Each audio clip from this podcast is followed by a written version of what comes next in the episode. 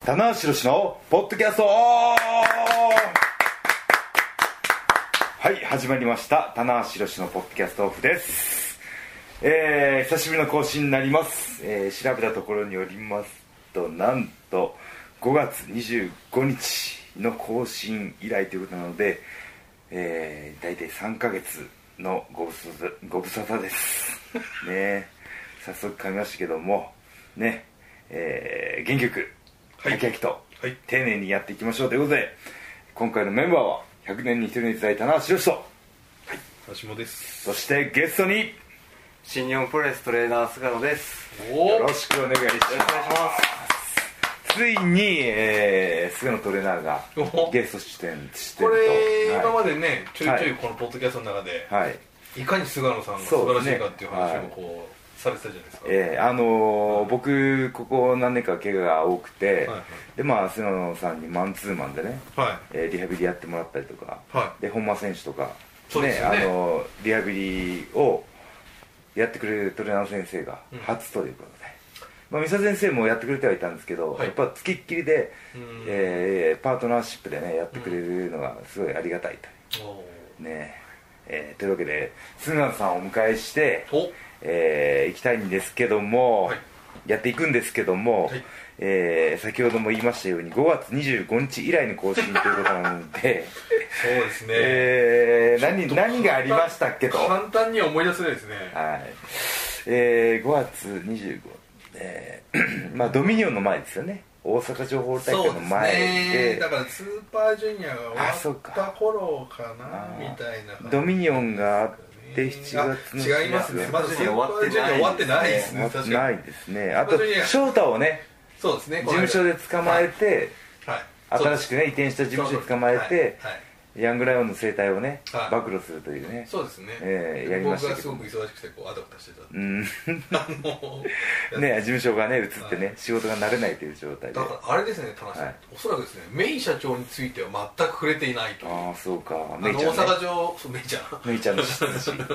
あのねえっ、と大阪城ホール突如煽り V が流れてびっくりしたってい うああそうかメイちゃんねそうなんですよね社長も交代してこのね3ヶ月でいろいろと激変してますよねそうですねそうじゃないかな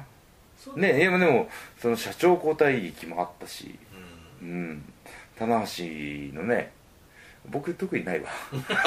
棚橋は安定飛行あー安定の低空飛行をあ続けてまれすそんなことはないと思いますけどえーありがとうございままあまあすね、えー映画も控えてますし、はいまあいろいろあるんじゃないですかなのでざっと振り返るとえー、まあ6月ドミニオンがあってえー、と7月シリーズがあって、絆ロードって短いのがあってね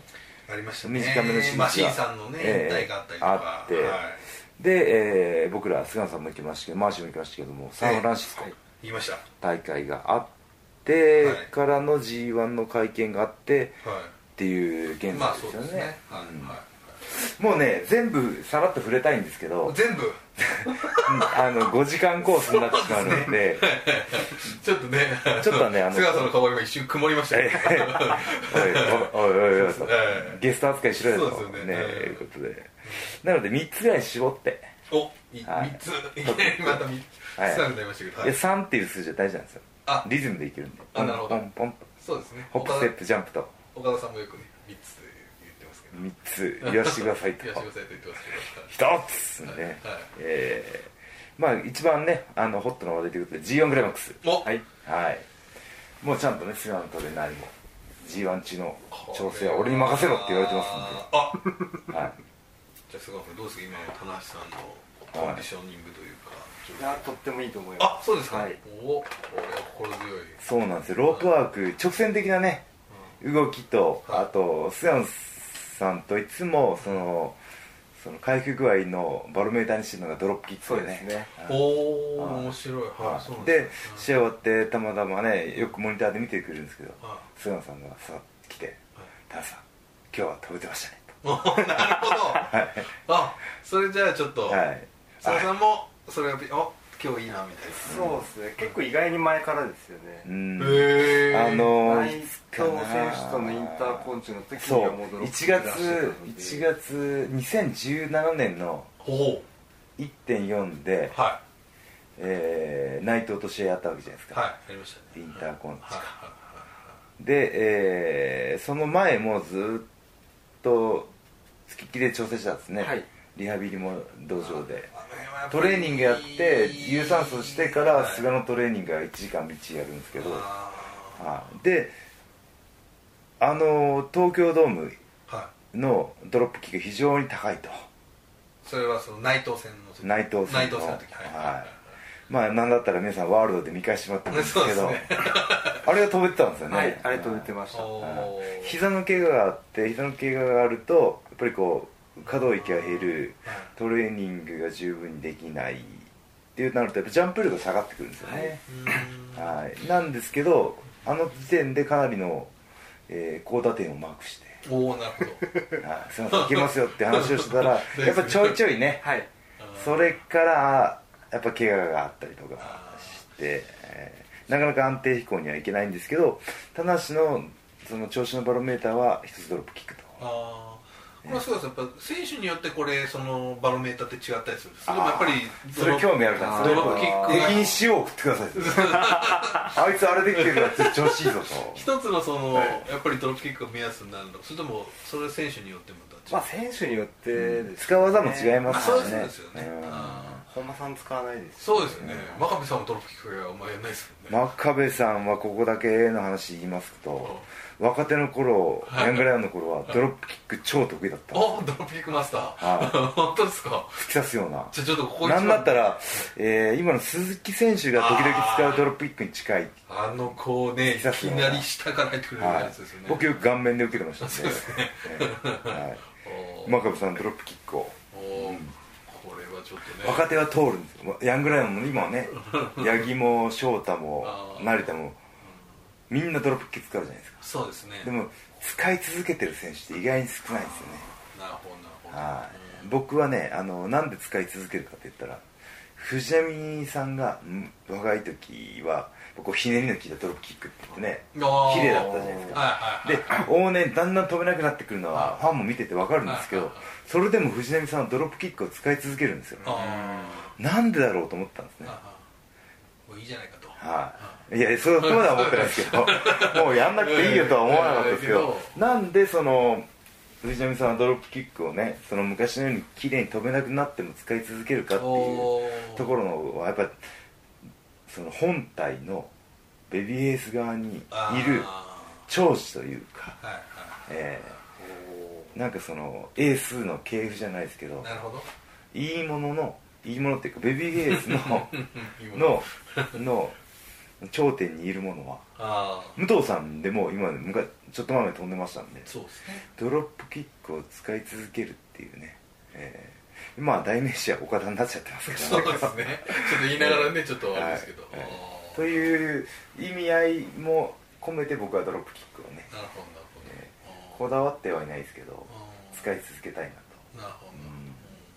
いやでもさっきの、ね、質問ですけどその、はい割とこうプロレスラー全般でどうですかそのドロップキックっていうのは結構ポイントにされてるそれか選手選手選手ああでも本間さんのリハビリでもうんジャンプはよくあやってます。と、はいあなるほどあのー使ってないと使えなくなってしまうのでそのああーー筋肉ジャジャンプをするとか。あーまあ、そのロープワークで走るっていうこともそうなんですけど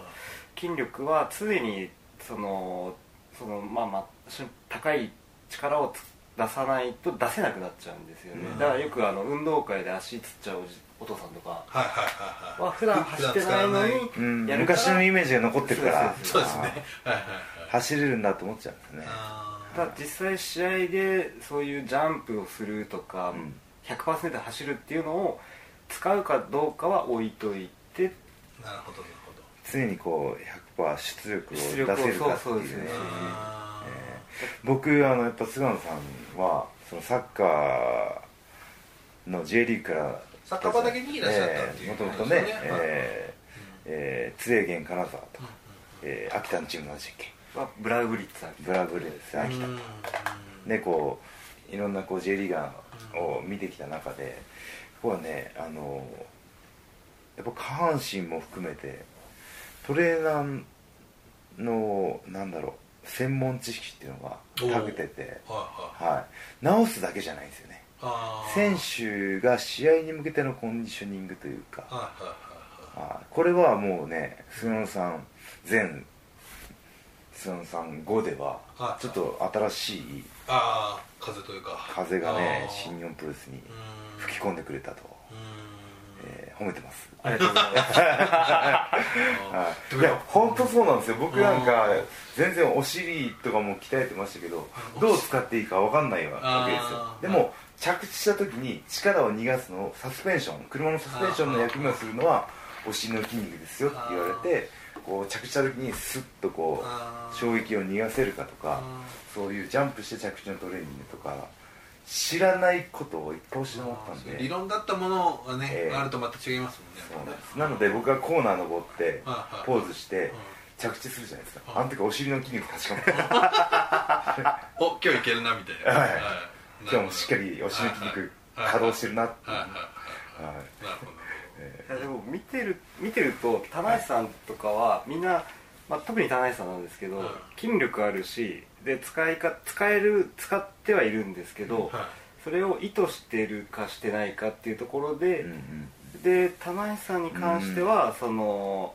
まあ理屈も説明した方があー飲み込みが早いそのでう頭がいいなるほど頭がいいから あ頭がいいそういう理論だったもの好きですもんね理解できちゃうからなんかねえあなるほどみたいなそーいやでもその筋肉の名前とかどういう動きとかは分かるんですけどどこでどう使ってるかっていうのはさらにこう発展系なんですねうーんあそういうことかっていうのがでそうすると棚井さんの場合棚井さんの場合で言えばその普段の、えーお尻だけのトレーニングとか太ももだけのトレーニングの時に、そのこの筋肉は何のために鍛えるのかうっんていうところも多分イメージしてくれるので、うん目的意識はねうんあこの時にこう使うんだっていうねうんうんうんえーというねまたちょっとちょうど本当に怪我がすごい多い時期に菅野さんがねこういいやーらっしゃったっていうのそうなはんですだからすごくやっぱりこのポッドキャストで今までうんお話多かったですもんねやっぱね2016年の g 1の前で大きい怪我したんですねうんそうですね二頭筋二頭筋切ってあーはいはいで二頭筋切っただけかなと思ったら肩の鍵盤も痛めてですね、あーでも左がもうどうしようもなくてあずーっと突きっきりでね開幕戦真田が出てーたけあど札幌はいはなぜか血迷ってね赤いコスチュームに黒いブーツを履いちゃうっていう違和感しかないって いう理由で立ちで出ましたけど、ねえーあの時のロープワークはね本当にはい僕感激したんですよ、いおお走れてると思ってそんな状況だったんですねはいああもうだましだましやってきて多分もう菅野さんがちょうど来られたぐらいにいろいろこう吹き出し始めたというか年齢的なものもあったりとかあ蓄積ですかねで、もちょうどなんかお二人が会うタイミングが良かったえっていーう出会ってしまった出会ってしまった出会ってしまあっの時はよく練習しましたよねたね本当2ヶ月欠場したのかな、はい、ほぼほぼ毎日で5週間でプログラム組んでもらったんですよあ菅野さんに5 5週間は毎日毎ほぼほぼ毎日あったほんですぼよねほぼで、えどうしようあの時 g 1中も確か、うんあの田内さんの用仕事とか含めてなんか朝8時とか8時半とかから道場行ったり、んへー試合前にあ違うあ仕事前にその仕事前にちょっとやってもらうみたいな話をしましたもんやりねあちゃんとねでもねその時教えてもらったトレーニングをーうん自分なりにこうアレンジしてちょっとアップの仕方がやっぱ変わりましたもんね、はいその辺の時期からねそうなんなかんでねすよそうなんですよ一人で黙々とみんなが準備運動やってる時に腹筋から始めるっていう まず腹を締めるんだっつって腹圧を高めてみたはいいな最ね初にやりましたもんねねずっとやったんで今は大体今はリハビリっていうよりはトレーニングって感じなのでん大体1時,、まあ、1時間弱でまとめるんですがはいねあのあの時は田内さん試合してなくて、うん練習だけだったので90分ぐらいあのははいい、その体幹的なトレーニングバランスボールも最初不安定でしたけど、うん今ではバランスボールもうの乗って止まれちゃうぐらいになって、うねん、最初乗ってバランス取れないじゃないですか後ろに倒れるんですよ後ろ受け身の練習かと思いましたバックドロッ プな一人バックドロップ俺一発みたいな、いやーでも本当ね新しい風吹き込んでいやいやいやいやいやでもそのサッカー畑からプロレスって相当な違うねジャンルだったと思うんですけど、どうどうですか最初どうだったんですか、ね入られいやあの象の国に来た気分は みんな大きい大きい人たみちんのななんか恐竜たちは筋肉の仕方全く違いますもんねきいっやと全ね然違うしまず朝道場入るのがしばらくやっぱ怖いじゃないああねなうんねあのガラッと入ったらいどっかから土星が響いたりとか、2階で誰かが怒られてたり とかだから絶あ対る絶あ対りがち遅刻しちゃいけないなと思っあてーそのすっごい早く1時間前ぐらいに轟とか二子玉がついちゃって、うんで玉川の土手でコーヒー買ってこう時間あ過ごして早すぎるーそうですねあーでも実際入られてどうどうですか新日本のプロレスラーははみんなレスラーの方は、まあ、とってもまっすぐなのでおそおの入り方を間違えると多分すごく嫌な気分にさせちゃうんだろうなっていおうーああなるあほーど選手ごとによってね、はい入り口ああそのリハビリとか治療のトレーニングのモチベーションのあり方が選手によって違うとですねああとは単純にこうお付き合いの仕方というかああ接し方ね難しそういや僕あの なんかなんかこうなんですかね挨拶っていいろいろあるじゃないですか会釈するとはいはいはいかあとはそれそれですよね、はいそういうのもあのレ,、まあ、レスラーの方はやっぱライガーさんにしても真壁さんとか長さんにしてもまっすぐなのではいあのそういう全員指型ですけどねマジっすか やばいっすね新日本全 AP 型ライガーさん長津さんうわーマカさん襟型ですねうわーそうなんだなるほどななんていうんですかねこうあんまり軽省略はしないで朝あったらあのちゃんと一度目を見て「おはようございます」って言えばちゃんと返してくれますしわかりますはいなるほどあー確かにそのはいはいあんまり遠慮しすぎてもうんその敬遠されてしまいそうな気がしましてなるほどあーもうねレスラーね癖が強いですわ癖かがる強いんじゃあノブはーねあんノブじゃないーそういう意味で田中さんはさんとかねちょっとこうまた違うじゃないですかはい僕はあのレスラーの中で一番常識があ る言いましたね自分でええ一番あの常識派のあ常識がでおなじみのはいサービオクですから、ええ本当にとは思ってるんですけどあーうん僕もねあんまり癖がないなと思ってたん ですけど結構癖が強いんでああそれ意外とねまあ自分で癖がないって言ってるやつは大概癖強いっていうねはいはいはいっていうねまあでもサッカーも一緒であーやっぱまあみんなそれで飯食ってるんでその自分の体一つでまあそうで飯す食ってよるんねでそうかこだわりもあるし、はいプライドもあるし僕プライド結構ないように見えて結構あります よいやありますよわかりますよ僕そプれはライドしかないですえそうですよね塊ですよね塊ですうん 塊どころかもう決勝ですあそうですか決勝対そでうですすね横一線とかはい面 白いやこれええはいプライドがね時々あのき毒を吐くといそううでねすねえはいなので、はいまあ、田内さんに関してはあの僕最初に一番最初に田内さんが欠場しますっていう発表したはい時に、はいはいあの直接田内さんにあのまあちょっとこう僕に見させてほしいっていうことで、その病院あのまず僕も、まあ、三沢先生も知ってる、うんまあ、ぼ僕と三沢さんを、まあ、つなげてくれたドクターがいはいはいまして、はいまあ、その先生は信頼できる先生なので、はいまあ、一回きちんとした診断を受けることと、えーあとはその、まあ、リハビリ機関があるのでが民間のリハビリ施設がありまして、そこの先生にお願いしてその動きのチェックをー、すごい鼓膜やったんですよあトラノモンでしたっけそうですはいフィジオセンターっていうのがあってはいプロスポーツ選手とかいろいろ見てると思うんですけどあのこう肩が悪くと二頭筋が悪かったんでどの動きでどれだけち力が出てるとかどの動きので筋肉が動いてないとかを細かくチェックしてあーえー、未だかつてね痛いところはスクワットし 直せ痛いところは鍛えて直せってい根性う、論ね膝が痛いんだったらスクワットしろっていうね業界に、まあそうですよね、ええやっぱりそういうとこありましたけど、あいやでも本当にね助けられましたよはい、であと僕あまり囲うのは嫌なんですよこう例えば僕が見て僕がしんある程度診断つけてあー僕がチェックして僕が治療して僕がリハビリするとうん僕の中でしかこう評価ができないじゃないですか、うんだかあらその診断診察はドクターに任せて、うんなるでほど機能チェックはあのそれの専門家に任してで僕はリハビリをと治療をしてでそれの評価をまた時間経った時にどれぐらい改善したのかっていうのをドクターとそのリハビリの先生に見てもらうっていうすごいでしょ、うんええこれ新日本プロレスこのね営業面で変化してきたしうん事務所面も変わってきたんですけそどうですねでレスラーの試合内容も変わってきたんですけどなトるレーナーにもね新しい風風が風化してると、ええいやー頼りになりますよねえというわけで菅野さんのね、ええ尽力の賜物というかはいねはいいやいやそんなことないですほどでもね本間さんの怪我も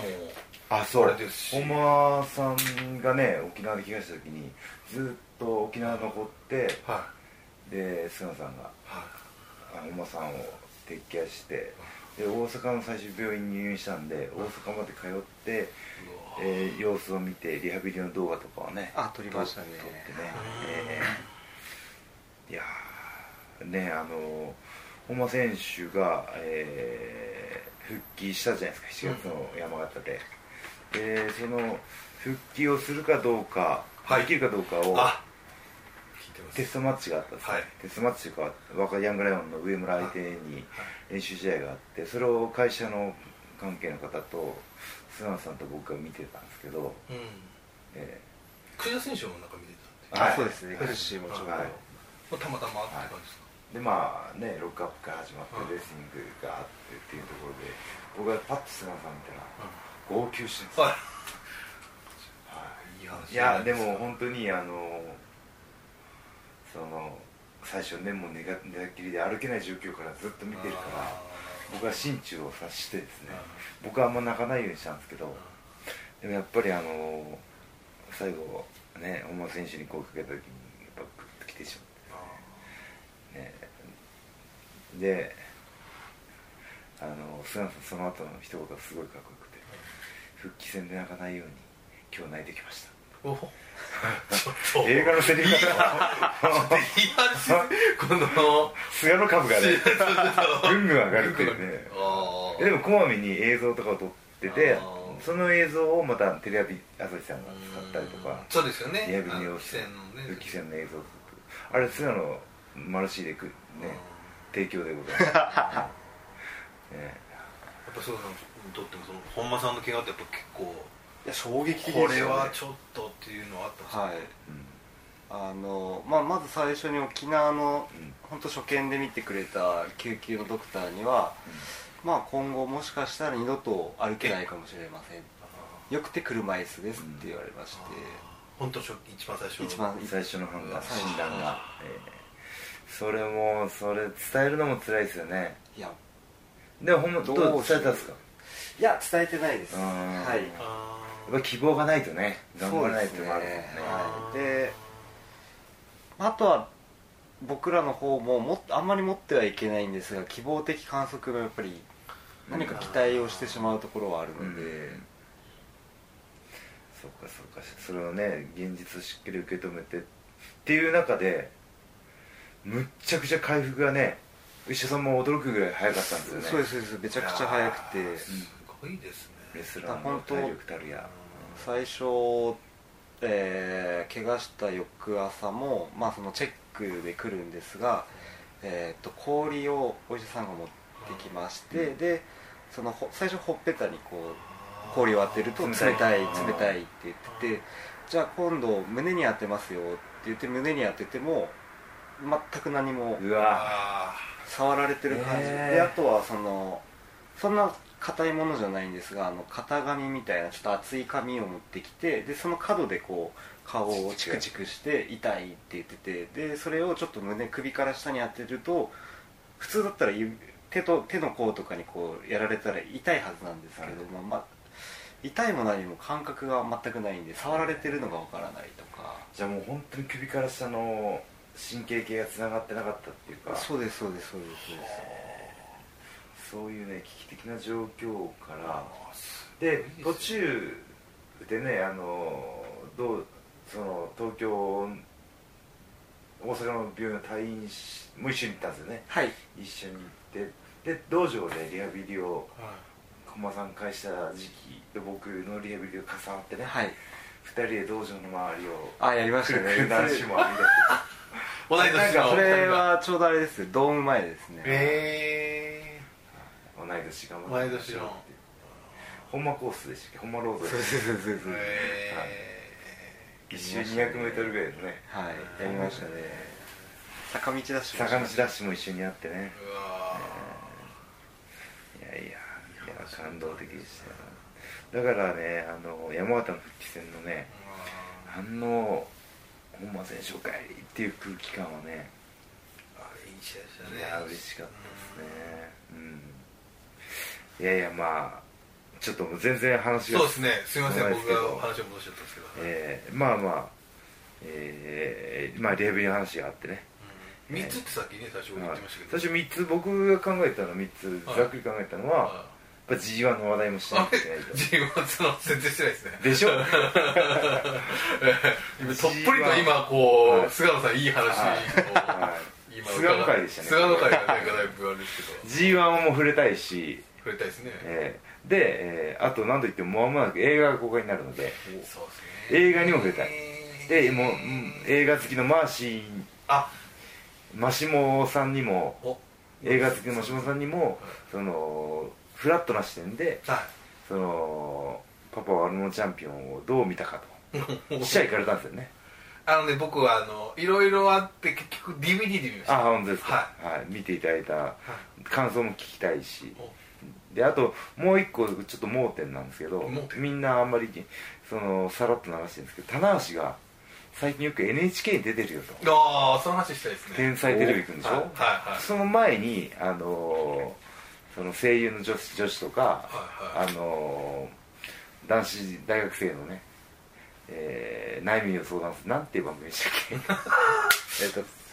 助けて悩みああそう確か確かすいません助けて僕僕もちょっと今ピンとこない 助けて極め人あ極め人悩み人じゃん 悩んでる人に悩み人ま極あめいいいいどうも極め人なんでね、はいであの多いですよねあとーまあでつい先日放送なった「クローズアップ現代真壁さんとのお二人であ出たあれですね」あれは午後生大名もああれもの結構船越英一郎さんとそうえー美桜さんのやつでトークが1時間でストレッチとかがね2時間で続けたんですよ、生ですよねしかも、はい、でよく NHK ってその病院の待合室とか、はいうんうんうんはいで流れてるじゃないですか、うんうんうんだからやっぱりねうんうちの親の反響がね、えー息子さん出とったねとうちもそうですあのー、だから普段見てない人がそうそうそうすいごい見てるすごい詳しくてなんかうちの親父そんなにプロレスがはい好きじゃなくて、どっちかというと野球とかの方が好きなんですけど、なんかなんだ映画になるのかとかなんかこう、えー、お前の会社のやつが出とったなんかぞ出てたぞみたいな、えそれどこで見たの群馬からいやもうそうです群馬の前橋から僕まま前橋じゃないですけど高崎高崎からああん 中っていうちょっとあん中からはいちょっと地方のあん中ですよあん中の親父ももうにめもっちゃ届見ていたたぞ届いたっていうねああ、え映画になるらしいなー NHK さんに多分援軍がいますねこれはまあちょちょっとねさっきお話しした時はもい出ましたけど、はいやっぱもう世代的にもこうやっぱちょっとこう世代的にもねやっぱりこう援軍のね感じがやっぱりこうえあー、り棚橋の推理だと、はいえーまあ僕40じゃないですか、はい40前後ああなるほどゴールデンタイム最後の世代、まあ、はい50はいも含めて、会社でねえらいところに来てるんですよ、うん役職がねうんうん仕事が自分の判断でうんそのプレゼンできるというそうですねさっきそのそれと菅野さんが言ってましたけ どね、えー言わない ですよなんかいただいいただいてる感じが今人の手柄をうんそう人の話を自分の手柄にってはいはいまあでもねそれにしましたからねそういうとこでねみんなねはいえー菅野さんも言われてましたけどうんもねその今こうプロレスが話題として取り上げやすいという状況になってきてるわけじゃないですはかいはいじゃあここぞとばかりにはいこう今こうねしあのー姿をうん隠していたうんプロレスの援軍たちがうん今だとね今しかないっていうことでバーッとこうねそのリング外からの援軍が非常に多いとそうですねねスポンサードもいっぱいついてますし今、うんうんうん特にまあこの NHK さんっていうのがまたこれイそうメーでジすがねいいじゃない国で営すか放送です国営放送言い方が言い方が古いそうですね国営放送だねあーあーこれはちょっとねもうなかったらね高齢者になればなるほどチャンネルは常に NHK みたいなねそうですよイメージ僕らもありますうちともかんもやっねぱりもうう、ん変わらないですもん NHK からなんか受信料の分は見見てやるぞと元懐かしいなと思って元取るぞそうそうそうこれはやっぱりねね信頼度が上がる、まあ、あと「クローズアップ現代」いい番組でしたねあれもねね番組でしたうんあれはイメージはいいですよ、イメージいいとこしかなかったですねいいとこだらけですよあとあその倉持飛鳥さんはと、えープチカシマさい、んうん、人選が良かったですねあの辺もねちゃんと見てる方ですかそうそうそうそうはそう私は元祖年子ですって言ってましたけらどそうですね、うん小学校から好きだって言ってましたよそうですね、えー結構小橋さんとかもね、うんうん好きな大ファンでねやられましたよねいやーねえうんこれはいこのい辺のね3つを掘り下げていきたかったんですけど、は、はい掘り下げられますかねそうです ね 時間的に今はいこれ時間的に1個ですねそう映画は、はい映画はまだはい公開まで猶予があるんで,、そうですね映画ははい次回と次回にしましょうで、映画のねそうです期間もあるわけですよ、はい僕がそう語いりくたらでもねあれはあるわけじゃないいやでいくらでもすかねもうより見たくなるあそうですかそれはじゃあスペシャルでええたっぷりとパパワールスペシャルで、はいタナコとはいコラボレーションで、そうですねコラボレーションまあどっちも棚橋なんあですそっかけどコラボの使い方そうが下で手すっねてええでも僕は一言だけ言っとくと、はい予想外に良かったです予想外ってなんですかいやいや予想以上に予想以上に、はいちょっとねあれもしうんあんまりとかだったらどうしようと思ったんですけど、あれいいじゃないかと僕の演技がえ演技というかねそのその画面の中の棚橋がものすごくはい普通でしたあそうそうこまあ普通って言い方がと、えなしナチュラルだナっチたュラナルチュラルだはっいた自然な棚橋宏そうが見れる、うんはでい、そあれはねやっぱすごいやっぱその、はいもう本当にこう落とし込み方が、うん本当にこうプロフェッショナルな方たちがうんやってこうカチッと入ってるなっていうそうあと周りのねあそのプロフェッショナルな役者さんたちもはい助けられてると、それはまああり ますねあのあると思う豪華なね、はい俳優陣たちあなたもにはい、えいやでも本え当にあと僕自身の努力もねうん捨ておけないといやそうですよもうね2ヶ月間ぐらいね、はい毎日心くんと演技レッスンしましたあ心君とあいやあの心心君くんもやっぱああいう、えー主役クラスで映画に出るっていうのは初めてだったみたいあで結構ね年バリューとしてはあるそうですね CM 子役の方とかバリューとかいっぱい出てますけどうんそうですよねうんなんかその役者としてのなんかその映画出演はこういう大きいのは初めてですってこれすっごい人懐っこい子で、うんいやお二人のあれがすごい良かったですよ見ててうんだから監督さんのね配慮もあったんですけど日曜会話が多いんですよああなるほどなるほどなのでより心くんと自然にしゃべれるようになってはいはいてははい可愛らしいね本当にちょっとえー後半はねグッとくる場面もありますああもうそれ以上は もうあーあんまり言わないで、うん、いいとにかくこれねあとのにかくいいととにかくこれはもう新日本プロレスさんだともう100%まずうん見なきゃいけないそう作です品、ねでもちろんそのねあのプロレス好きな方もそうですし、まあ、映画好きな方にもそうですね映画ファンも見てほしいし、えー、やっぱ家族でも見てほしいなと思うこれねうちのスタッフ、うん泣いたっていう人がねもう、うんほんといっぱいいますからマジですかはい僕も泣きましたねあれ自分が出てるのに自分で感情移入しすぎて3回ぐらい泣きました これ結構聞きますよ、うちのええもう新日本スタッフもああ本当ですか、はいそのなんだろう子供視点から親の親が何してるって結構わかんない部分あるそうですよねうん僕らもまあなん外で仕事してるんだけど仕事の内容まではわそかうんですない、よね、うん頑張ってくれてるんだろうなとははい子供心に思ってますよはいでもあこういう気持ちで親御さんはいたのかっていうところがあるのであこう映画を見終わった後にお子さんが親御さんお父さんお母さんを見るあなんかね視点がちょっと変わるような、あなるほどうん、早い段階であそうか親親に感謝したくなるようなっおーていうね非常にいい映画なんですよ自分で言いますけそうですねど 主演が言いますけそうどで すね主演が最も子主供演がもうあ の効果をね、えもう存分に語るっていう、で菅野さんもねずっと試合のシーンなんかもあ一緒にね来てもらってでその3週間でグッと取らないといけなかったんで、早かったですね朝6時現場集合の夜10時までとかあのがでもいや、えっと、6時には巻いてくださいって言われてテ6ーピ時にンはグテーピンをグで5時45分にあの控え室が開きますあへえうなのでもうだから会場着くじゃないですかで菅野さんにテーピングしてもらってちょっと準備運動して体温めて試合シーンの撮影が7時とか7時とかうわ完全におい寝てますよ細胞をねですよね、 はいエキストラの人も大変でしたねそれねそうですね早朝からもうエキストラさんも入れ替え入れ替えはあったんですけどあずーっといる人もいるしね、はいねーあえうーんいやーいい貴重なそういう意味では本当にみんなで作るり上げた映画という感じですよねプロレスラープロレスファンとあーで菅野さんもね映画のエンディングのクレジットに名前出てますおいや結構あのうちのスタッフがいっぱい出てくるから結構おおみたいな感じでこ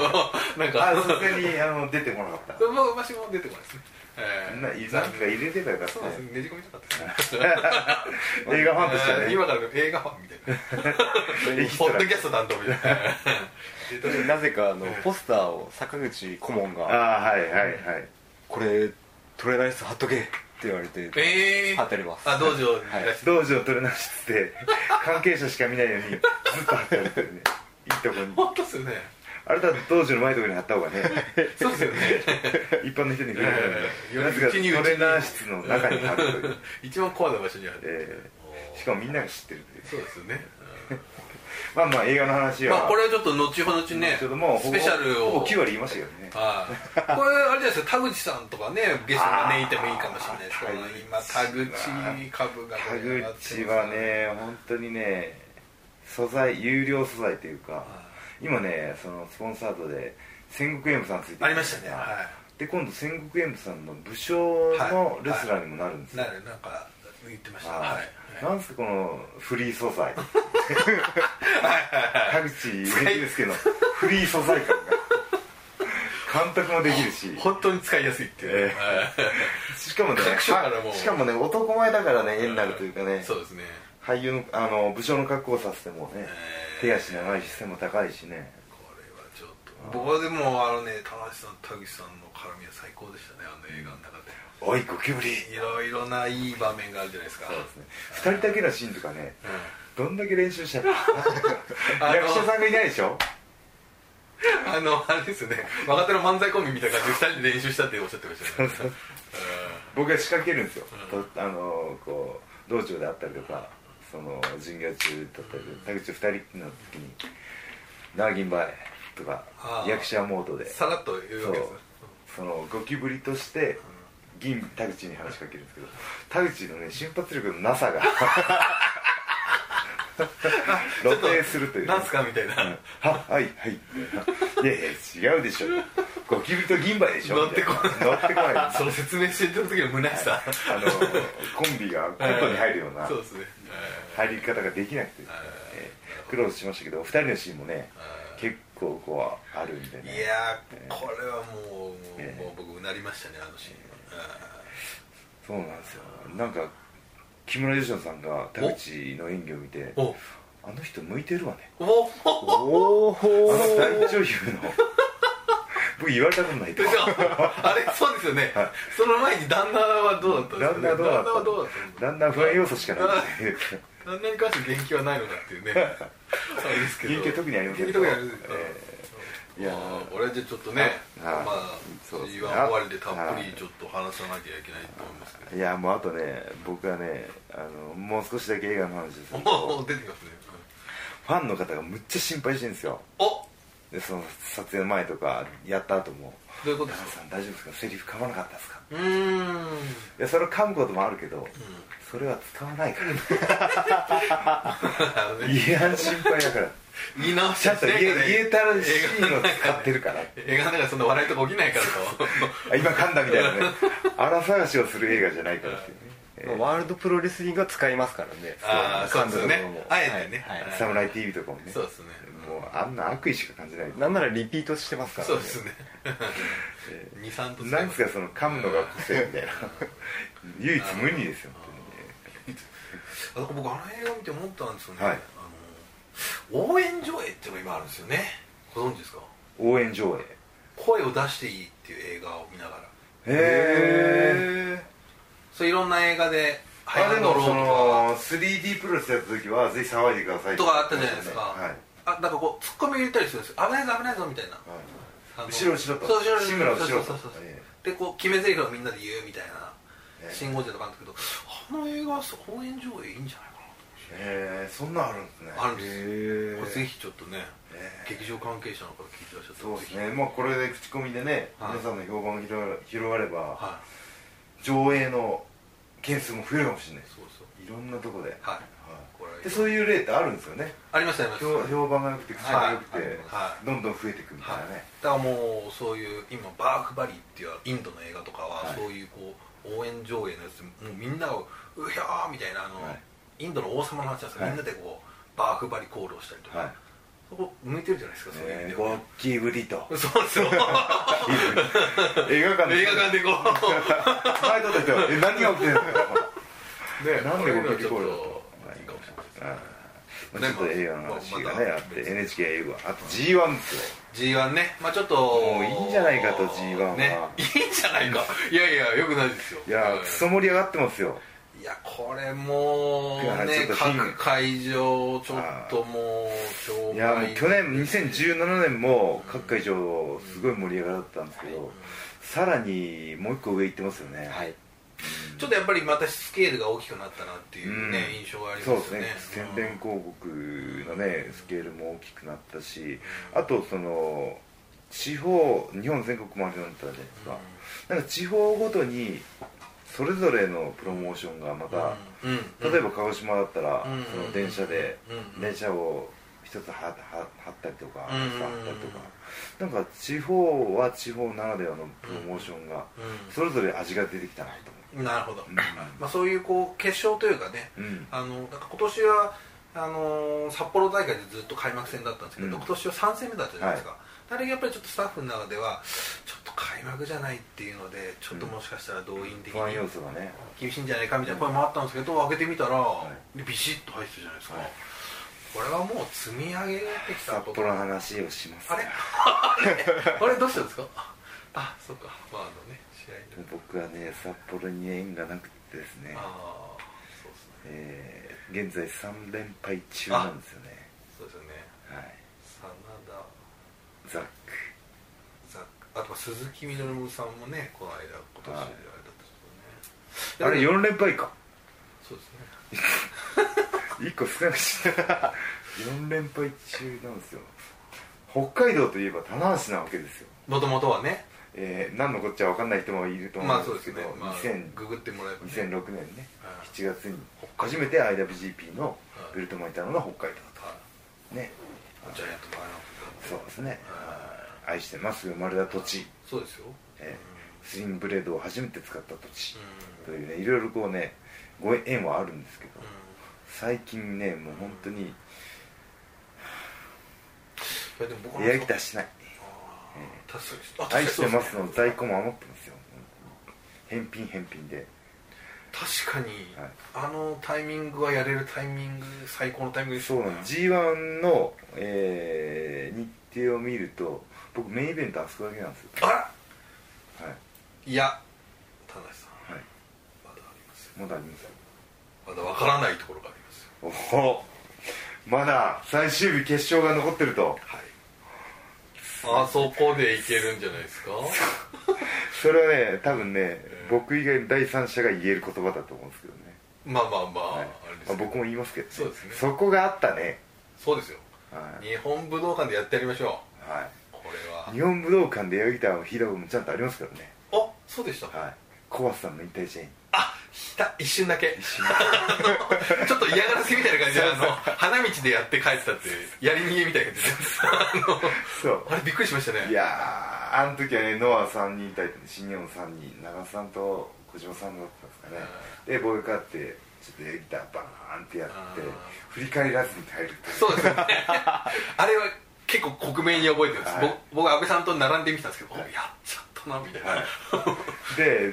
ノアのファンの方からは大ブーイングで「てめえ何何やってんだとエギターやってんだこの野 郎」小林さんの引退試合大と試合でって言ってバックステージに戻ったら小松さんが「田君エギターやってくれてありがとう」って言 った言ってくれて報われたっていう日は怒ってはい小なかっ松たさん喜んでんじゃんですねそこまでで話がちょっと「橋君やってくれてありがとうね」って言ってもうじゃあちょっと、それ以来のはエアギタい日ー本武道館でやりたいいいですね日本武道館と日いうか本日本武道館といえばね音楽のイメージがロねックの聖地でもありますからね、はい日本武道館行けるかどうかっていうのそうがですよバンドとしてのバロメータそうーでですすよからここで最後決めたらもうえーあの時はねちょっと中途半端だったん勝でちそうですよ逃げ帰るよ 逃げるためのエアギターみたいなあのうな何回逃げるため後ろを見ないそうえー一一回も後ろは一回も振り返ら名ない残惜しそうな何があっても振り返らないかたくななんそうですよね決意が現れてますけどうんなるじほどゃまああね51は棚橋日本武道館を進出とそうですよ映画のみでとこれ行きましょういいじゃないですかもう俺が行きましょうっていう のもよくわからないですけどねえいやあと G1 で気になってることなんかあります菅野さんはどうですか僕まあいろんな選手のねやっぱり今コンディションを見てる G1 やっぱりこう過酷だと思うんですけどあじゃあ僕がちょっと有益な情報をくださいあああのそ選れ手のやっちゃいけないやあつの選手のここ痛めてそますれ言よっとてかやあの職業あ倫の理選手は予想以上にこの筋力弱いですよ とか特に A ブロックお願いしま A すブロック A ブロックは集中できるあのー、今田中さんも出てたさ最近の田中さんの札幌の結果だけ見ると、まあ、今年もし J, あ J ホワイトがドンと来るようなことがあれば、うん真田選手ザック・セイバー選手お J ホワイト選手札幌で棚橋に勝つとおブレイクするんじゃないかっていうこれはよくないな流れです踏み台歴が長いですね踏み台歴最近のまあ踏み台まあねそういうことは話を超えていくというずねっとねありますけどね揚げまん揚げまんのあれとか俺を抱いていけと抱いていけ俺の体の上を俺を通過して通った過していけと男どもあはそうなん深夜だからいいんですよ あーなるほどあそういう見方は菅野さんもともとプロレス好きだからねうんなるそほどういう見方もできるんであやっぱりもともとプロレスまあお好きだったんですねまあ見てましたはいなるほどなるほただ今年はですよね真壁さんがちょっとこうコンディションもまあいいのはあるんですが、なんか本間さん帰ってきたっていうのもあるそうあーちょっとなんかどこそうですね僕も思いますな確かに生き生きしてますう意地がうん気が上がってきてる感じですねうんなうんんか憶測なんですけどよくはい真壁さんは、まあ、あいつの居場所を作ってやるってよく言ってて、うんあまあ、それそこに帰ってこれるかはあいつ次第だっていうのは真壁さんよく常々言ってるんですが、だ多分、まあ、本間さんが帰ってくる場所を作っとくには真壁さんが落ちてしまったら、うんうんその本間さんの帰ってくるところもそこになってしまうのでそうかそこでそのモチベーションがね高く維持してるってそうですね本間さんが戻ってくるってことは真壁さんがそこの位置を、タッグでいつでも狙えるとこにいるぞとかねそういうとこでねむちゃくちゃ俺男気あるじゃないですか同じ A ブロックですよそうですね次ですねなんならキンキンにねはいある感じですけどそうですねいやでもこ今回まだまあまあまだ序盤戦ですが、真壁さんのなんか意地みたいのがすごくこう、うんああでもその視点はちょっと盲点だったなんなかこうバッチバチにやり合ってるんで、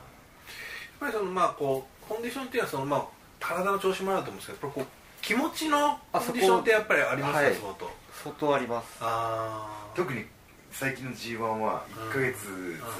すかこのね気持ちが途切れないようにするっていうのはねですよねとても大事ですね僕が生まれてから気持ちが途切れたことがないんであまあそうですよね あとよくさらっとしてるこう、マーシーがすいません今次の話に行こうかさならっとしてる、結構こうギュッと詰まってる方がいいっていう人とうん昔はねその両国5連戦とかは後いはい楽園ホール7連戦とかねこうちゃんと空いた方がいいっていうの方があるじゃないですか、はい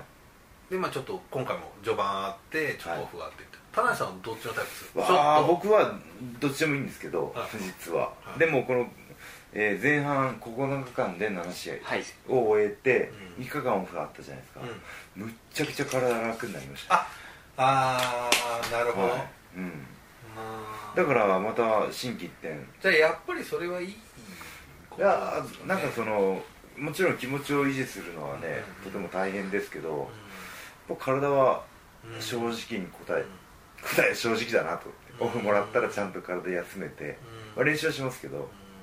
うんんトレーナー視点から見てもやっぱりこうやっぱりほやっぱり休みあった方がっていう感じありますかそうそれうともーんでも傾向としてはみんなシリーうズんから尻上がりでコンディションやっぱプロレスラーをプロレスすることが一番コンディション上がるのでまあそれがこは開幕戦がね一番ダメージがない状態なんですけどあーだからその感覚だったりとかはねい動きに関しては中盤以降の方が良かったりよく言しいまますすよねねあーで多分そのアジャストできるんだと思うんですよ試合しながらうん今の状況であれば、まあ、こういうふうに技を仕掛けた方がいいとかあーそういうその自分の頭の中のイメージと体の状態でアジャストしていくので大体いつもみんなあの体がしんどくなってくる終盤の方が動き自体はスマートになってくるっていうのがあるの面で白いですねえーこれ不思議なもんですねいやー G1 あるあるなんですけどこれはまあそのだんだんこう控え室が ね静かになってくるうんなるほど はい野戦病院みたいなあーこれよく言やうたらトレーナールームに人が多いみた いなテーピングの列ができちゃああやっぱり渋滞したりします終盤戦はういや菅野さんの仕事配分がすごい多分その治療してくれっていう選手もいるしもう試合が始まるからテーピング巻いてくれっていう人もいるし、あそのねあっちゃこっちゃだもう、えーベテランレスラーは治療まだかって、で まだかまだかと待ってる しでじっとものすものすごい板挟みの状況の中であーこっちやってこっちやってこっちもこっちを立ったらこっちが立たないみたいなあーありそうだから今の人数で、えー、三沢先生と菅野先生2人ってのはちょっと苦しいんですよねそうですねあまあできないこともないですけどもそうですね一でき人な一い人この負とは担がうんより大きくなるというね、じゃあやっぱ G1 はトレーナーとしてもやっぱこれも戦いというかあだいぶそれはありますねああですようんしかねも菅野さんがテーピングねやっぱりこう日程分かけるで作業をしてるじゃないですかミサノタケちゃんがね予約し忘れたりするんですよ オーダーし忘れたり大丈夫ですねえ、 すごい。あれでテーピングは、え、えみたいな。この話大丈夫ですか大丈夫大丈夫ですか大丈夫ですタケちゃんの可愛らしさであタケちゃんの可愛らしさのあるエピソードまあ僕も3年目なので、まあ、そこにもアジャストを今はしてあなるほど大丈夫ですきっとオーダー忘れてるだろうなと思ってあー先先に手を振って先々で、はい、オーダあーまーあ忘れてても大丈夫そだのように量を確保してはいちなるほどょっと多めに頼んでくれあいやーそうですよそのあとどうですか気になるコンディションこいつ調子いいなとかあ実はこいつ怪我抱えてんぞみたいなーあとあれ暑いじゃないですか今年は、まあ、はい今暑いですね今この部屋もちょっと暑いですけどこれやっぱここまで暑いっていうのはどう熱中症がね今ねい世や間でもニュースになってますけど、まあちょのっとお客さんの方が心配ですよねあー例えば今日長岡でしたが、えっとグッズ販売が会場の外をやるんですよねはいはいはいはい一応あそこギリギリ日陰にはなってるんではいはいはいまだあれでしたけどもやっぱなんか楽しくなんかあの G1 なんて多分見に来る方は、うん特に地方会場だと年に1回のプロレス観戦かもしれないんであのむしろ見に来るお客さんが元気にこう見て楽しかったなって言って帰ってほしいのであなるほど見てくださいよこの菅野さんの気持ちいいですねいやレスラーに関してはさほど心配してないですあそうですか、はいやっぱそこはやっぱり一回ねシリーズ始まっちゃうとあレスラーってそのモードが結構続くんですよね、はーい気持ちが消えないえというかー面白いあとは、まあ、新日本の道場がもともと暑いので、はいはいはいもうみんな地獄で撮ってき中ますでよやってねはまいすあれクーラーついたんですよあ聞きました道は場いにでもあれはマスコミ用なんでうん練習中はつけないんですよあたまにすあの坂口会長が来ると「おいクーラー つけろ」ーちょっと 待ってビッグ坂がそんなことをであれ若手と僕理念はが「ラッキー」あれ快適なクーラートレーニングをあー伺いにくださいもう会長が言うんだったらしゃあねえなっつってあしゃあねえなと3台マックスにしてねあそうなんですねえまあまああの、まあ、トップレスラー、まあ、さあの東京ドームであれば3万人とか、うんまあ、今年は4万人あ来年次は4万人目指そうとかってやってますけど、まあ、そこの会場でピンスポット浴びるんであればやっぱまあそうんまあ、あのこう試合会場が暑いとか、うんそういうのでコンディションが左右されるようだったらそこには立てないだろうなっていうのはありますよね、ーまあそれは会社からの信頼でもあり、はい同業のレスラーからの信頼でもそあうでりすねファンからの信頼でもありと勝ち取ってくしかないんですよだから僕は疲れたって言わなくなったのは頼りがいがある男になりたかったんですよだから会社からも棚橋に任せておけば大丈夫だって思われたかったんで一切弱音を吐かないなかったまあ、それのがあのちょっとね辛すぎっていうこともありますけそうで すよねど4月1日だったら急に疲れた発信する自ら疲れた発信することを、ねいやでもその強野さんが言った通りねそのこれこそ頼りがいというか信頼感ですよね、はいレスラーはね会社にこのレスラーだったらこの大会をかけてもいいっていうようなね、なるほどなるまあ実際もう g 1 2 0名エントリーしてますが、まあ、その時点で、まあ、その会社とお客さんの、まあ、期待はもう十分うんかかってる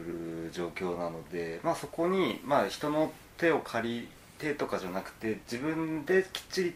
合わせられなければほどあーそこだったら違う選手が出た方がいいよって話になってしまうのでうん出たい選手は山ほど国内外たくさんいるはずなので。ねこの G1 の前に G2 やって G2 はこう一個作ったりとかしても面白いかもしれないですねこれね今年だって太一さん待望論がすごかったですいね,、ろんな方がね言ってますもんねねでまあ、棚橋内藤棚橋とね新軍マッチがあったっていうのもあってね太一対誰かっていう期待値がちょっと上がったんでねそうなんですようんねこれはね逆にねその吉橋がね正念場なんですよ今年ねそうですねえーちょっと結構厳厳しいしいツイ試ー合トもあったんでが多かったし意見も多かったしでもね僕鍵になる試合がもう G1 にあるんですよお吉橋対岡田ああこれは楽こしれみね凱旋局のマッチ目はい凱旋カードじゃないですか、はいありましたね2011年、はい東京ドーム東京ドームはい7年ぶりのシングルマッチだかあらお互いね進化はしてると思うんですけど、ーそのなんだろう頂点を走ってきた人間とあその頑張りながらもーこあうーまあ辛酸をなめていじわじわたと吉橋の意地が見れるかどうかみたいな、うその僕はね2つ注目カードがあったんですけどんうん真田いぶしおおと岡田吉橋なんですよおおー自分じゃないっていうねそうですねえ え意外にまっとうな意見ですそうですねこの試合はねその G1 のうんあー大きなリーグ戦の勝敗抜きにしてあーなんかね新日本の未来未来っていう完全にねそのそのおかあの真田いぶしのメインイベントいうのっていうのははい新しい風景なんですよ新しいですねねはいああそうか内藤もそうですね岡田も棚橋もいないと僕も入れてくださいあでも入れてくださ剣もい入れないとそうですとねいうとこでうんすごい試合をやるわけじゃないはいはいねうん、あとはその吉橋がそのその開幕前の下馬評を一気に返せるかどうかは岡田戦にかかってそうですねう、んあのエルガン戦とかねちょっと盛り上がっていい意地を出し見せたなっていうのはありますけど、少年版っていう意味ではねそのよしあしがく悔しい気持ちもあると思うんですねどこまで吐き出せるかっていうはい表現しないとあいでつすよねねもともとねはい人が良すぎるんですよあ人がいいレスラーは大成しないですよねーあやっぱある程度セルフィッシュじゃないとーあーバランスもあるんですけどあよく俺大成したもんー嘘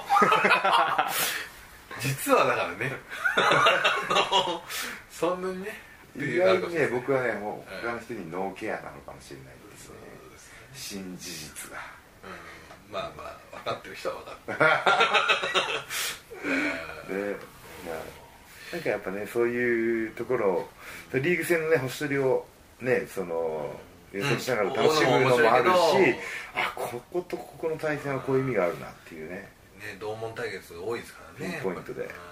ぱそういった意味では横浜のね真田とあ内ー藤もねはい注目ですそうよですねはい菅野トレーナーも注目ですおよ、そうそうトレーナーうんいもやーそのね 僕あのトースポの記事かなんかかなその今のその新日本プロレスのトレンドにちょっとね一石を投じたいうんおとおバはッいクトゥーレスリングだはいはっていう認識になったんですけどいはい俺より真田の方がやっ てる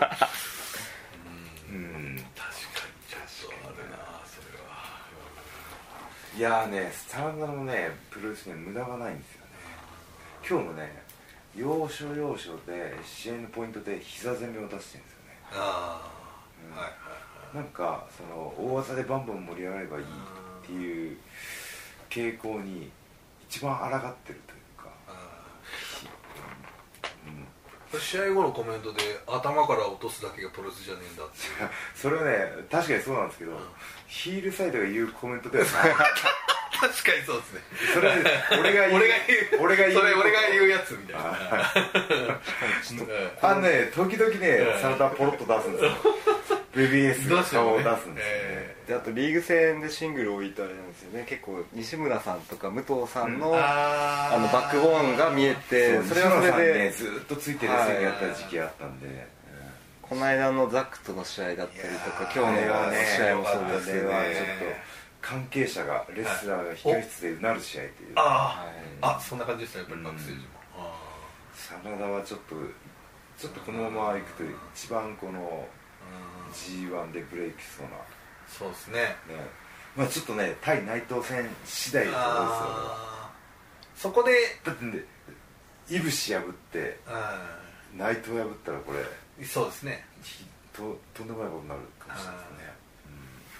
内藤さん的にもちょっとね3選手負けちゃうとちょっとそのバランロスス的にインゴの中の格がねは微妙になってくるといイビル選手には負けてないですか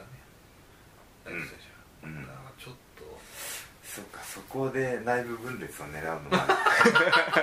人気ユニットを中から潰すと田口さんだからずっと真田は欲しいって言ってましたもんねあ言ってます田口ジャパン にあれ一番いいぞと田口監督の先見の明たるやねそうですねえーあとやっぱ ACH は外せないって言ってましあ ーえーねたはい ここだけの話いやあそうですかこれから外せる外せないですね、あのーなんか意外と来たり来ななんかったりかきっかけがあったらしくてうんそのロスインゴ内藤と田口と試あ合の踊ったやつですねはいで内藤の入場テーマに、はやっぱり内藤の入場って花じゃないですか、はいはいみんながわーっとゴムであありましたありましたあれを内藤の入場テーマでリング上で踊って、注目をかっさらうって いう唯一やりきった、はいやったレスラーが HCH なんですよスーパージュニアそうですねねこの件なん HH ってコールをきましたかそらねう内藤さんのテーマ内藤の入場をあー邪魔でき食ったと邪魔食ったのは食うのはあいつしかいないんですよなるほどそしたら竹内監督が「欲しい」って言って 欲しいすぐ欲しがるとまあもういるようなもん ですよまあねあーねまだ G1 もねそうですね残すとこいやー半分ぐらいありますんでねねねまだまだ過酷なあれが続きますけどまあ G1 の結果次第で新日本の下半期がそうですねなんとなく見えてくるっていうのはね、うんここ数年の傾向なんでねう、んうんで客観的に言ってる場合じゃないんでねうんそうですよ、えー棚橋、うんえー G1 優勝して旗を折らないと そうですねまたはい新調した旗を折らないいやでもねあの旗も持たないですよ 俺はと 俺に旗を渡すんじゃないと俺に旗持たす持ってきた瞬間あの会場苦笑するっていうねあること旗折り損のくたびれ儲けになっちゃうおお いやでもこれなぜこの ちょっと今室温が2度3度下がりましたけど、そうですね あの今年やっぱり井渕選手への期待大きいじゃないですあかあそれに関して井渕さんインタビューして決はい勝戦、はい、誰とやりたいですかうん、玉城ですおおまあ確かにねそのいぶし要所要所で葉っぱかけてきたのも事実なんですそうよですよねしっかりしろこれは見たいですよねまあその去年の g 1か神声が生まれて、そうですそうなんですよねで11月大かもしれ阪ないではいはいしっかりしろっていうタイトルマッチがあったネクストなんでね、うんまあでもね僕ちょっとねケニーとゴールデンラバーズ組んだのはおイブシにとってはマイナスだったんじゃないかなと、あーまあでもねその注目度の高さは焼きますよあその日本武道館の2日目のねーまイあブシケニー戦やっぱ注目度が高いこれはもうやっぱり一番人気でしたよねお客さんのははすぎてもねそのカラープでわーってはいはいはいはいこれまた初日との比較とも僕は聞いてそうないなんですこれねうん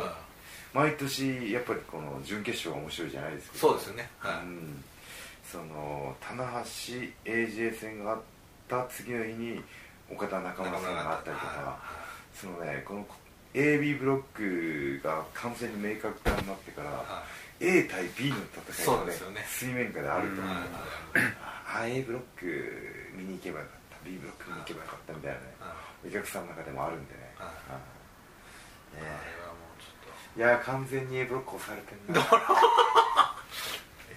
盛り返しますよいやちょっと頑はい張りましょええまだまだねそう期待には期待以上に応えますんでねはいというわけであ結構はい1時間以上収録うあ一周してもらいましたけどねねはいまあでもそうですね大体1時間ぐらいです ねねえうまいこと今回編集点はないと思うんでねないですねはいや菅野さんからね非常にいいいいやー話これちょっといい話いやーその選手のコンディショニングだったりとかうん本間さんのいい話だったりとか、ねもっともっとこう突っ込みたい気もしますけどえーじゃあまたね菅野さんとりあえずゲストに来ていただいてぜひよろしくお願いしまはす、いまずは G1 みんな怪我ないようにそうですよしていただいてね優しいいやあの G1 終わったらちょっとまとめた休みが欲しいなと思っていやそっち 怪我さったら病院連れていかないといけないからそうですよねあそうかそうあかそうか、ねそうですよねねそういう意味で休みはないですもんねそのそうですずねっと 会社としてもお願いするしかないですもんねどう考えてもねそうですねやっぱこうちょっと病院見てもらってっていう報告もうあげなきゃいけないでですしは菅野さんしかいない会社からのねとしてもやっぱり菅野に見てもらいたいっていう感じがあると思うんでだすよかねらそういついつまでに復帰できるって見込みだったりとかいついつまでに直してくれとかああ無理な注文がねそうですあるわけですよねやっぱ37歳独身なんでちょっとちょっと休みないとあのそうですよねはい いや僕菅野さんとよく知ってるんですけどもうね俺早くねリア充にしたいんですよ菅野リア充計画ああ今ねプロレスラー恋人みたいな感じになってますいやよねもうその金沢い秋田行って金沢行ってねあのまあそのなかなかねこうスポーツ関係だと急の怪我だったりとかでいやー過去にそうねですよデートをねドキキャンした経験もあるらしくてあーええましてやねプロレス来たらう東京にほとんどいないんですよんあ僕らいないです半分いないです半分いないですー いやーどこでどこでリア充になれってなれいるうんだっていうえーというわけで菅野トレーナー37歳、はいえー公募します、そうですねえそうやどっうぱしりましちょょうっとごつい系男子にはかなりモテるんですけ どかねあー 菅野君かわいいーモテモいテやもうごつい系男子ご世間男子がもう我も我もともう真壁さんとかすごいお世話になあってそうるでんすでねすけど田中さんも含めてなるほどそうですね柴田さんにもね、はい柴田さんあ柴田さん柴田さんとモテのるこの信頼関係も厚いんああ柴田さん真壁さん田中さんホーマーさんみんなごつい系男子そうにですねは男子にはでね菅野さんいる と飯誘いたくなるそうそう飯行きましょうよ、えなるほどあでリア充ーそうですでね2018年のあと半分のありますそうですね、はいだからそのためには、そうですまあまあみんなに怪我しないように僕も頑張るし、まあ選手ね全部つながつながってるんですね須永さんが一生懸命選手やけにで死んだなと思っリたアらルに一致をするのは自分のリア充のそう方でなんすだそうですそうねですこれはね人生に関わる問題ですからえうんまたよろしくお願いしますいやこちらこそよろしくおは願いいしでは最後に告知です、はいえー新日本プロレスは g 1クライマックス真っ最中ということで、はいえー日本全国ぐるっと回りまして最後は、えー、101112とそうですね日本武道館はい初進出ということなんで、ね初の武道館3ですはい棚橋の A ブロックは、えー10日とはい、 VS 岡田とこれはおおこれを見ないと、ええやっぱりなんやかんやで見ないといけないんですよなんやかんやでとかいうことないんですよ、はいもう絶対見てほしいですよこれそうですね、あはいーまあ、その後はねその先ほど出ましたけどケニーイブシとの B ブロックの戦いももちろん一緒これはねやっぱり岡田選手だって燃えますよこれはいや燃えなくていいですよこ岡れ田はね岡田いやいやいや岡田燃えられると困るんであー そうですかちょっと今の岡田選手についてもねちょっと聞きたかったですけどねあーあれはあいれやでもねあれはねあれちょっと怖いですねなんかいやでもねあれは僕ができなかったやつなんですよああなるほどだからああすさすがだなと思ってああいうタームが自分にあってもよかったそうで僕は2000あえー一番苦戦したのが2013年4年ぐらいに GP なくなった後に何していいか分かんなくてーあーけはいど試合としてはしタイトルマッチみたいな試合しかできなくてでもその試合順だとその試合を内容を求められないというか、なるほどええでもその岡田は頭いいなと結構スカってスイッチ変えましたもんねあの時に一回スイッチ変ねえちゃうんですよあ入場曲もちょっとアレンジしたりとかあーコスチュームも変えたりーとかあああ頭いいなと思って僕よりもね柔軟ですよええーそんな岡田選手とはいニュー岡田和親と はいなんすかその岡田入団で僕9になっちゃう9棚橋ですえはいね、ありますんでね、えーまあ、チケットの方は、えー絶賛発売中ですそうですねぜひ最終日はもう売り切れた売り切りましたあと立ち見券が今日ありがとうございま立ち見券のみ発売というああなな当日こねれはまたレコードがね出るうん武道館売り切れっていねやー全日本プロレスさんがね昔そうですねずっと満ね員四天満王員してま時した代とからかねね g 1と、えーその日本武道館っていうイメージが重ならない分うどうなるんだろうっていそうですねワクワク感がんねありますねはえーねぜひ楽しみにしていただいて、いはいエアギターがそうですよ日本武道館に戻ってくるかどうかそうです よいやそこ注目してますねこれはこれさものすごいミニマムなね いやこれはいいじゃないですか、ねいやもうねその目指せ武道館っていう僕はもうレスラーというよりはどっちかというとロックシンガーの あの大箱を入れてやるとあそれでちょっとじゃあ後半はね行ってみます ねなんせ気のない応援やってくるからねねはいというわけでね引き続き、えー、新日本プロレスの情報は公式ホームページや公式ツイッターでね、はいチェックしてください、えーというわけで長時間ありがとうございました以上棚橋宏のポッドキャストオフでしたすいませんありがとうございましたありがとうございます